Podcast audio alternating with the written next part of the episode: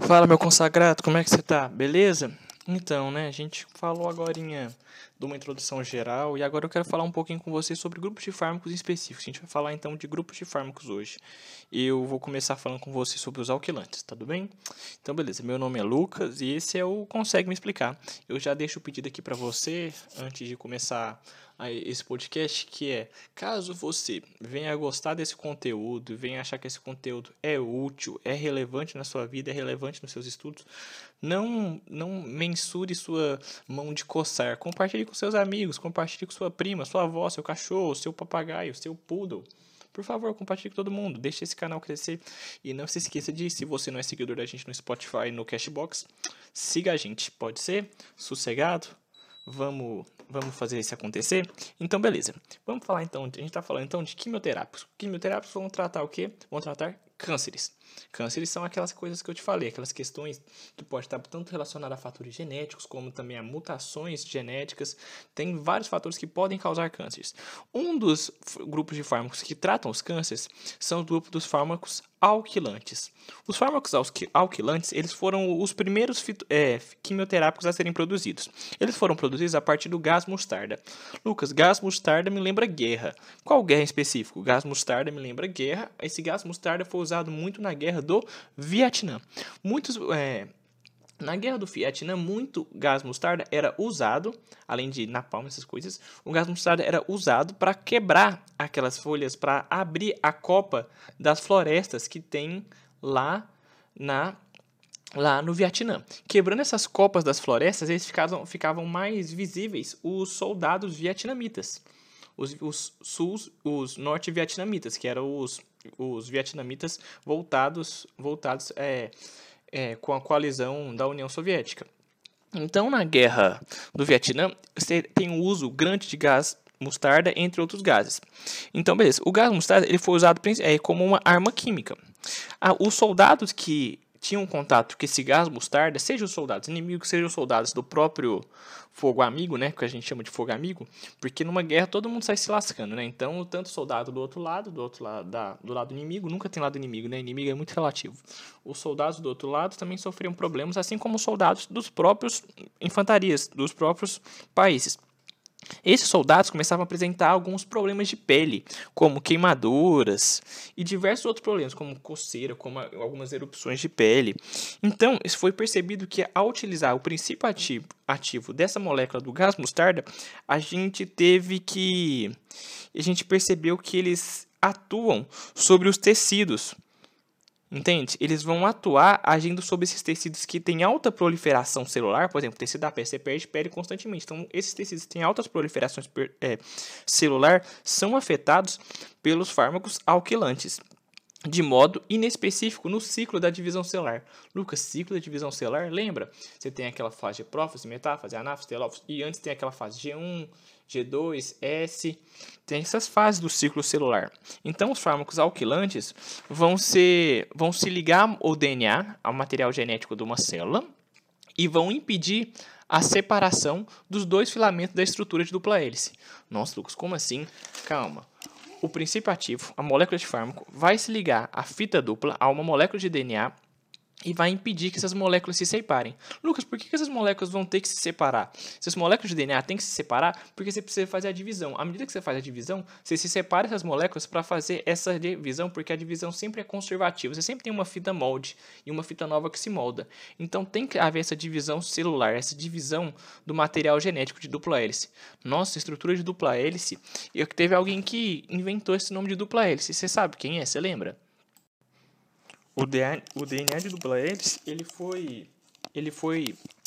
esse modelo foi proposto por Watson e Crick. Então, cabe lembrar isso. Beleza. Então, os alquilantes vão chegar na fita dupla e vão se ligar a essa fita dupla e vai impedir essa separação dos dois filamentos da estrutura de dupla hélice. À medida que você faz isso, você vai impedir isso.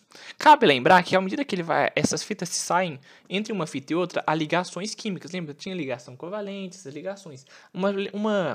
A ligação química que faz a ligação entre uma fita e outra fita de DNA são ligações de hidrogênio. Então, ele vai impedir essa separação das ligações de hidrogênio, sendo que a ligação de hidrogênio é uma das ligações mais fortes a serem quebradas na química. Tudo bem? Até aí, beleza? À medida que essa molécula se encaixa, ela se apresenta, ela chega para impedir a separação desses filamentos, você vai impedir o quê? A replicação celular. A gente vai perceber que molecularmente, ou seja, numa vista microscópica, você vai perceber que esse fármaco, o princípio ativo, um fármaco alquilante, o que ele vai fazer molecularmente? Ele vai pegar um hidrogênio, uma hidroxila no caso, né? E vai substituir essa hidroxila pelo radical químico alquil.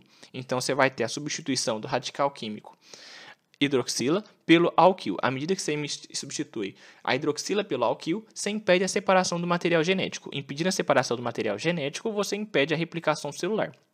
O sítio mais comum a ser ligado a esse radical alquil é o N7 da guanina. Guanina é uma base nitrogenada, lembra? Então, o sítio mais comum a se ligar esse radical alquil é o N7 da guanina, N7 da guanina, N7 da guanina, N7 da guanina, N7 da guanina, N7 da guanina. Tem que repetir para a gente tentar fixar e aprender. Então, o sítio mais comum até essa substituição do radical químico H, que é a hidroxila, é por alquil, é o sítio comum chamado N7 de guanina, N7 de guanina. Beleza.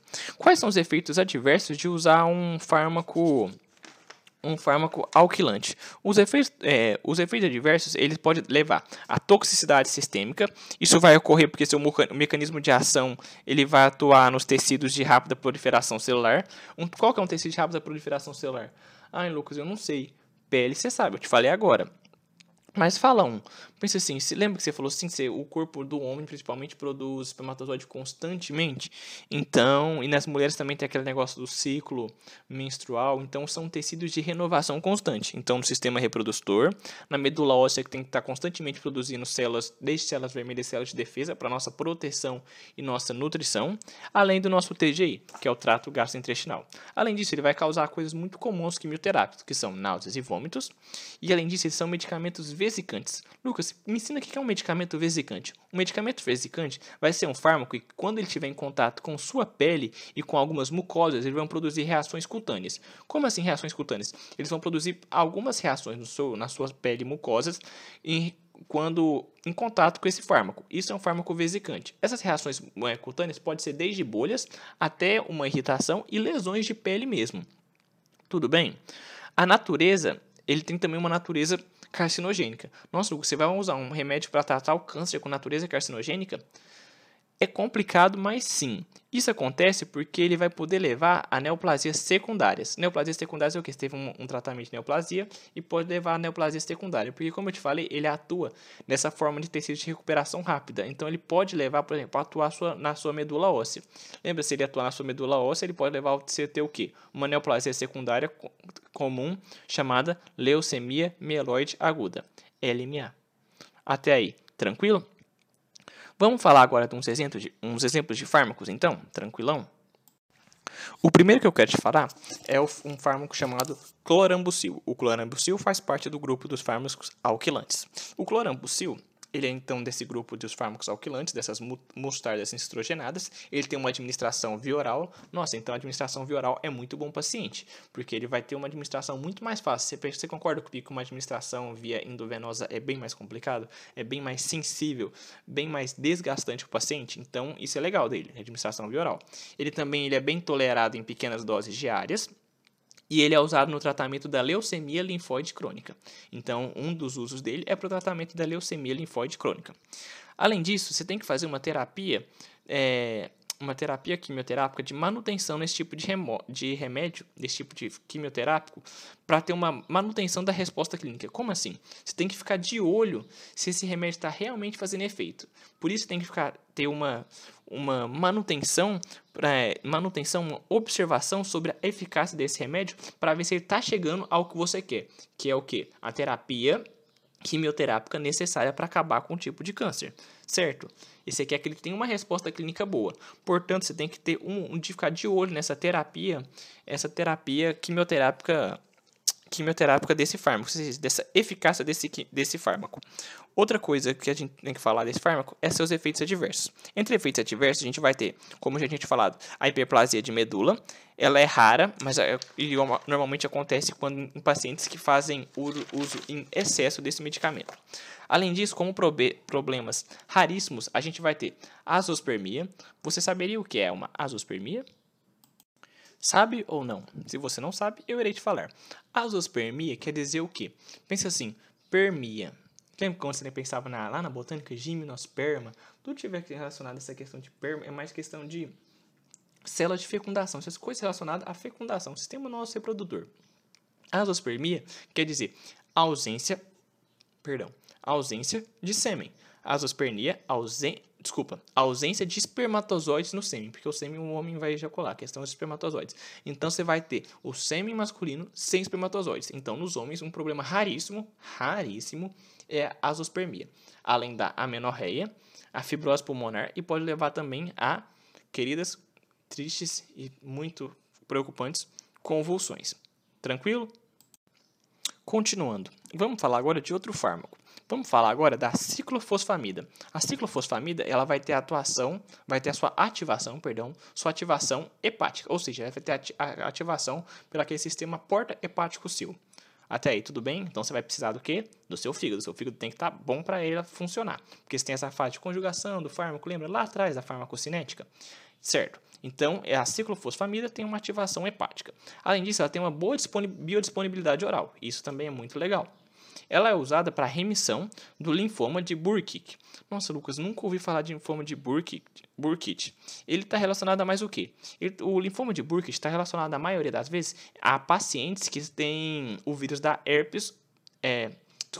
o vírus Epstein-Barr. O EBV. Então, você pensou, em paciente que tem linfoma de Burkitt, você pode pensar diretamente, será que esse paciente já teve contato com o vírus Epstein-Barr, que é o EBV? Tranquilo? Certo? Ele é usado também em combinação para linfomas não Hodgkinianos, né, o linfoma de Hodgkin. Ele é usado para linfomas não Hodgkin, além do câncer de mama e câncer de ovário. Além disso, ele também é usado para doenças autoimunes, como artrite reumatoide. E ele também tem que ser usado com cautelas, porque tem alguns efeitos adversos, no caso de usar com doenças autoimunes. Alguns efeitos adversos são a cistite hemorrágica, o SIADH. O que é SIADH, Lucas? Síndrome da secreção inapropriada de hormônio antidiurético. Hormônio antidiurético tem outro nome de hormônio, tem dois nomes, ADH ou vasopressina. Então, beleza. Tem essa questão da síndrome da inapropriada secreção do hormônio antidiurético. Síndrome da secreção inapropriada do hormônio antidiurético, tem isso também. Ele pode causar toxicidade no TGI, pode causar problemas pulmonares, toxicidade para o TGI, para o pulmão, para os rins e para o fígado. Outra coisa que também ele pode estar relacionado é com uma necrose miocárdica hemorrágica, se em doses maiores de 200 mg por quilograma. Isso é um problema muito raro, mas ele pode ocorrer. Isso era tudo que eu queria te falar de fármacos quimioterápicos alquilantes, tudo bem? Muito obrigado se você chegou até agora e ouviu até agora, né? Não reforço o pedido, se você ainda não é seguidor da gente no Spotify e no Castbox, siga a gente, dá uma seguida lá. Eu sempre deixo um e-mail aí, vou te contar um segredo, até hoje eu nunca recebi um e-mail nesse e-mail, ninguém nunca mandou um e-mail aí. Então, se você quiser fazer um pedido, uma crítica, se você quiser me debulhar no sentido de falar, nossa, que coisa chata, você pode usar esse e-mail aí, tá? Ele é todo seu. Muito obrigado, beijo, falou e tchau!